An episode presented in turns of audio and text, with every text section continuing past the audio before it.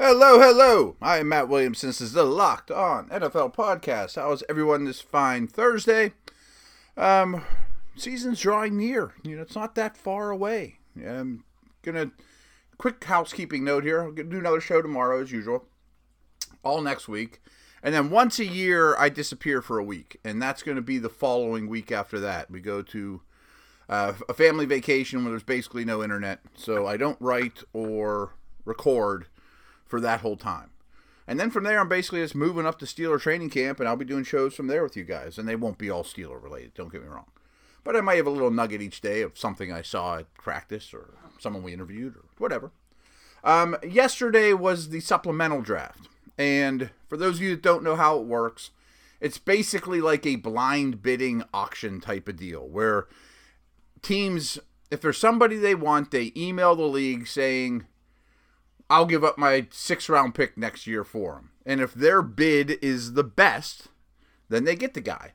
And it's based off of last year's draft, too. So, like, if the Browns and the Patriots both put in a third round bid for one of these young men coming out, the Browns would get it. That doesn't mean that, you know, it, it's still next year's pick, but it's a priority way of looking at things. So, there's been some some pretty good players in the supplemental draft, but the last five years have been really slow. Josh Gordon's really the the latest dude. Um, Cris Carter's the most well known supplemental pick. Bernie Kosar, who came out in the supplemental draft. So yesterday there were two dudes that were end up getting picked. So this is kind of noteworthy, and they weren't, you know, they're not total afterthought type of guys. Sam Beal is a corner out of Western Michigan and the Giants got him with their third round pick, which means well, it doesn't mean it for sure, but that's an early third round pick. Remember, that's the Barkley pick. You know, that's the second pick in the in the round. So maybe, I mean, again, I'm guessing, maybe many teams put in a third round bid for Beal, and the Giants got him because they had the higher priority than every team but the Browns. So the other one is Adonis Alexander, another corner. He went to the Redskins with a six round pick. So the Skins will um, give up their sixth rounder next year, and the Giants will give up their third rounder next year for Beal. So what is Beal? He's so and probably safe to say that if it wasn't, if he was in last draft, he's probably a second, third round type guy. You know, like if, giving up. If, but the, the nice thing about that too is you get this guy a year earlier than next year's third round pick. You know, so you get you're getting a little advance on your investment. He's tall, he's long, he's six one ish, kind of lean, kind of like a DRC body type. You know, like long, slender guy. Um, they love the height. He got his hands on the football a lot. The the key here though is they are switching their defense. You know, James Bettcher comes over and they are going to play a lot more press man, base 3 4, blitzing. Think the Cardinals. And I'm not saying Sam Beal's Patrick Peterson, but that's what they want. I mean, you're not going to get Patrick Peterson, but I think this fits Jenkins really well. There's a lot of questions about Eli Apple. He's kind of an apple like body type. So their corner position was a little questionable, and they had so many other needs this year that they didn't really address it all that much. But Beal, with a lot of man coverage on, on his resume, which is something you absolutely look for scouting, it looks like he fits the system really, really well. So we'll see. You know, I mean, he was uh, pretty much a lock to go in this supplemental draft. I mean, everyone knew he was going to go and you and basically all the time one other note just supplemental draft note is generally there's a, a big flaw a character issue kicked out of school something like that of why are you in the draft now as opposed to the regular nfl draft and with Beal, it was not a character thing as much as academic issues. So um, he was behind on credits. So he decided, I'm going to go now and get in the league as fast as possible. So that made some sense. Where Adonis Alexander, he had more off the field issues, and I don't know all of them, but I do think that was failed drug tests allegedly. I'm not positive on that one. Again, they only used a six round pick on him, and he's a much different style of corner. He's a big corner. He's six three. he's well over 200 pounds, 207, I think is what he came in at. didn't run real, real, real well. You know, where Beal ran a 4 4, Alexander ran like a low 4 6. Some kind of looked at him is he a safety? Is he a corner? He has a lot of ability, and you got to remember too. I mean, yeah, he ran a four six one, but he didn't train for this like the the normal draft prospects would have trained. You know, so he, um, you know, didn't probably have as much time to prepare, but you know, he had plenty of he had plenty of time, but just not as much. Um, the defensive backs coach at Washington is a guy named Torrian Gray. He coached Adonis Alexander during his freshman year, so he has a knowledge of the kid. You know, maybe he's helped recruit him. You know, absolutely, probably was involved in that as well. They didn't mention that in the read up write up that I read about that correlation. But generally, the defensive back coach is going to help recruit the defensive backs. So maybe he's a safety, maybe he's a corner. Should be a good special teamer. Um, I think he does have some press man potential, but I think he fits the Washington scheme much like Beal fits the Giant scheme in that they play a lot of off coverage, keep things in front of you, get downhill. You remember they traded Fuller. They're a little bit light at the corner position. So, you know, Norman is a similar style. So, makes a lot of sense. And then these two young men will be joining their teams here. And the other guys that didn't get picked are all free agents, just like undrafted free agents in the normal draft. And I'm sure they'll be signing in the next couple days. So it is Twitter Thursday. You guys have some good questions here. Actually, quite a few. Might have to make this a two part show. Maybe do more Twitter questions tomorrow.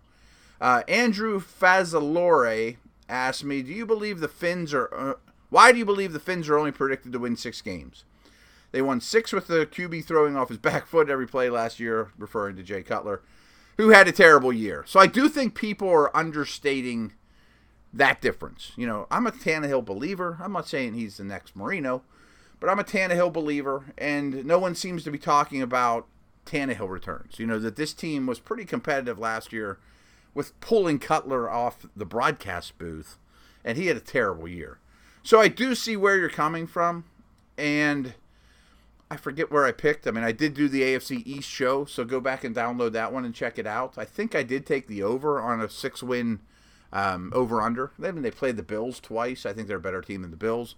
They play the Jets twice, which they're, you know, it, I would think they probably split. Um, so I hear you. I have some questions about the defense, and I think that Suh loss is massive for these guys. I really do. The the defensive tackle situation really worries me. But they got a lot of ends. They got a lot of edge guys. I think they'll get after the quarterback. They added Minka, who I think is a really nice pickup. I think the offensive line should be a little more stable now. Sitton, Kilgore. So I see where you're saying, and I would lean towards the over, uh, although I don't think the Fins are a contender. My man Go Pats asked, Throwback Thursday, who is the better overall defensive back from the 90s, Deion Sanders or Rod Woodson? Um, Steeler, obviously, I have some bias, and I have less bias now than I did then.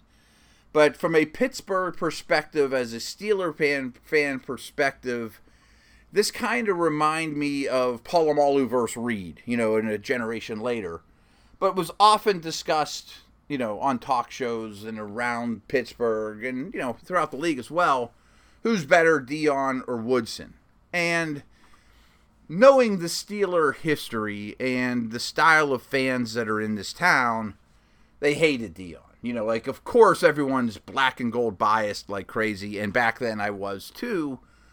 That Deion doesn't tackle. He'd never be a Steeler. You know, we can't stand that guy. He's a finesse dude. He's flashy. Like he doesn't exactly fit the Steeler tradition where Woodson did, and Woodson was big and physical and moved to safety late in his career.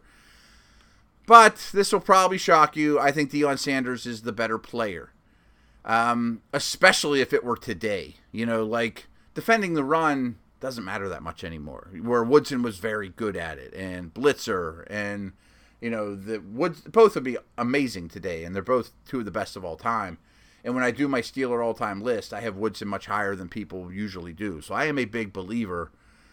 But Deion was a lockdown man coverage corner alone on an island with Jerry Rice. You know, like, or Michael Irvin. You know, like, that was his job every week with no help. You know, the other 10 played against the other 10. And he was um, unbelievable with the ball in his hands. punt returner. And Woodson was really good at those things too. I mean, Woodson almost went to the Olympics. You know, when he was holding out after getting drafted, he almost went to the Olympics. Unbelievable athlete. But I think in terms of just coverage, and again, to be more important today than even then, I'll give the, the nod to Deion. Charlie Smith asks, who wins these week one matchups? Zimmer versus Shanahan. That's Vikes versus Niners. I like the Vikes in that one, that's for sure. Odell versus Ramsey, which will happen, yes, but history pro and maybe this changes, but I bet Jacksonville continues to generally play Bouye on one side, Ramsey on the other, but not like AJ Bouye is any walk in the park for you know a wide receiver either. In fact, I just turned in my you know it's just in my top ten corners in the league, and I think I had Ramsey third and Bouye fourth, and Bouye maybe even had the better year of the two. Um, and that pass rush. So I'm going to give the edge there to the, the Jacksonville corners. I'm not going to give it to Odell because I think Eli's going to be under a lot of pressure, which absolutely helps. If it was a vacuum Odell versus Ramsey, I would probably give it to Odell, but there's 10 other people on the field. Um, Seattle's O line versus Denver's front four. That one seems a little lopsided there, Charlie. I like Denver's front four on that. And, you know, getting Von Miller blocked and Chubb. By the way, and, and I don't like to get too far ahead on these type of things, but the reports on Chubb have been absolutely glowing from Denver. You know, that they really think he's going to be a difference maker. So well, I'm excited to watch him in the preseason. And then the last one he asked is Geno Atkins versus Quenton Nelson. Um, I'm going to call that one a draw because I think in the passing game, edge to Atkins. In the running game, edge to Nelson, um, who I think is going to be unbelievable. But that is a heck of a, of a week one test for sure. You get Geno, who I think was my number two defensive tackle. He's two or three. Either Fletcher Cox or Geno was, was two or three on that list. I think Nelson will be in the conversation for best guard in the league sooner than later, too. Um, I like his ability to move uh, Atkins in the run game. I think he'll struggle, you know, first game in the league against Geno Atkins rushing the passer. Uh, Charlie also asked me who your favorite local beat writers for NFL teams. Uh, Dale Lolley's my favorite local beat writer. My man Dale and I do a show every day where we go to camp. Um, but I'll be honest, I, I really don't follow beat writers that much. That I, I'm not discrediting what beat writers do at all, but I, I follow more scouts, more analysts, and than I do beat writers. You know, but there are some exceptional ones out there. I got to know quite a few of the ones that were the Sports Nation guys at ESPN. Some have come and gone. Some have come and gone. My man Bill Williamson is absolutely a great beat writer for Oakland. Urge you to check him out. Um, so I, I'm not the best person to ask for that. I, I know there are some guys out there that follow every beat writer out there, and you can get a lot of information. But I also feel like beat writers sometimes just have to write stories to write stories. You know, like as much Steeler stuff as I do, I'm starting to understand it more, and I hang with all their beat writers. Uh, in a way, I kind of am one, except I don't report. Um, I remember when I started doing stuff with Steeler Nation radio, it was like, how do you guys only talk about one team all the time? You know, I'm used to 32 equals, and I still struggle with that. Like, how much can we talk about Le'Veon Bell holding out? You know, like there's not enough news and not enough stories to talk all the time about, you know, one team to me. Uh, Duncan Eastman asked me, taking Winston's inconsistent play and off the field behavior into consideration, should Tampa Bay be evaluating the quarterback position? Is he the long term solution? I don't have that answer, and I do think that's very much in doubt. I think it's a really interesting situation let's not forget. I mean, he was. Don't I mean I don't mean to throw this out there if I'm wrong, but I'm pretty sure he was accused of a sexual situation with a woman at Florida State, and it was thrown out. And there were worries about him coming out of school. He wasn't a quote clean prospect. And now there's another one, obviously, and he's getting suspended for it. And it would have been six games, uh, and they reduced it to three, so he'd just get out of the way, basically. So it probably was pretty bad. You know, like it's. I'm not saying he's a good guy or whatever, but he's also very, very young. Came into the league extremely young. I think when he started his first game, it was the youngest any quarterback had ever started a game. So I'm again, I'm not defending him off the field, but I do think there's a lot of room for her him to mature as a human being and grow up. You know, come on, Jameis, grow up. So I can't contri- I can't talk a lot about that, but they he does have a fifth year option that they picked up. It doesn't mean they have to, you know, stick with that. If they really think he's a bad guy and not the answer, then you know they would move on from him. My hunch though is he's a good he's a good football player, and good football players are hard to find, and good quarterbacks are hard to find. I like Winston's game a lot as a player. I do. He throws 20 balls a year, 30 balls a year, two a game, something like that, that are just stupid. And why? What are you thinking? Come on, man. Value the football more than that. And I think he'll have some of that to him his whole career, where he is a risk taker. He's fearless. And I hope that he's less stupid with those throws, you know, as he gets older. But I think they're still going to be a high turnover player. And Favre's the obvious example but I think he's also still really good, though. You know, that it means a lot to me that he lost all that weight and changed his body for football. By all accounts, he's not a slacker in terms of working with football. Absolutely loves the game. Does those weird things like eating W's and things. So you wonder what kind of leader he is and how do his teammates perceive him. But he plays hard, he works hard, and I think he's very, very talented. And I thought he ended last season an extreme high note, and it wouldn't shock me at all if he came back from suspension and those remaining 13 games or last dozen games because they play the he misses three, then they go to Chicago, then there's a bye. But it wouldn't remi- wouldn't surprise me at all if after that bye, he plays like a top 10 type of quarterback, and if he does the Bucs are going to keep him. You know, I mean, unless there's there's off the field things are really, really, really serious, you know, worse than we think. Then yeah, you know, and, and they don't have a young guy. You know, Fitzpatrick's a backup. So I tend to think he'll be their quarterback for a long time. If I were to put a chip down. I have a man, Joshua Silber, asked me rank Favre, Marino, Elway, and I feel pretty strong. I'd go Marino, Elway, Favre. Um, all awesome. And, and for those who don't remember, Favre run, ran, Favre won three straight MVPs. I mean, that's awesome. I mean, he was an amazing player, and also clearly had the longevity. But the turnovers stick in my head with him. You know, when you're splitting hairs amongst you know three of clearly the top ten quarterbacks that ever lived, his turnovers kind of hold me back a little bit against the other two. Um, I kind of grew up always saying Elway would be my guy, my pick, and not because the end, but the beginning. I mean, the three Super Bowl teams that he took the Broncos to with very little around them. And depending on your age, tell me who the three amigos are. Who was his running back for those teams? You know, Karl Mecklenburg, and who else was the rest of the defense for those three Denver uh, Super Bowl appearances? Didn't win any of them, and I don't think most were really competitive. But to get him there, Elway was a monster. I mean, uh, he's very, very high on my all-time quarterback list. But Marino and do I have a little Pitt bias? Maybe. You know, did I drive kids past Danny M's house many, many times when I took him on recruiting visits where he grew up? Oh yeah, I certainly did. You know, you're driving around and you're going to get something, or you're giving a, a campus tour. Oh, let's make this turn. Oh, that's where Dan Marino grew up. Yeah, I did that trick often. But the thing I say about Marino is if he played in Peyton Manning's era, he would blow Manning's numbers away. There's not a better passer.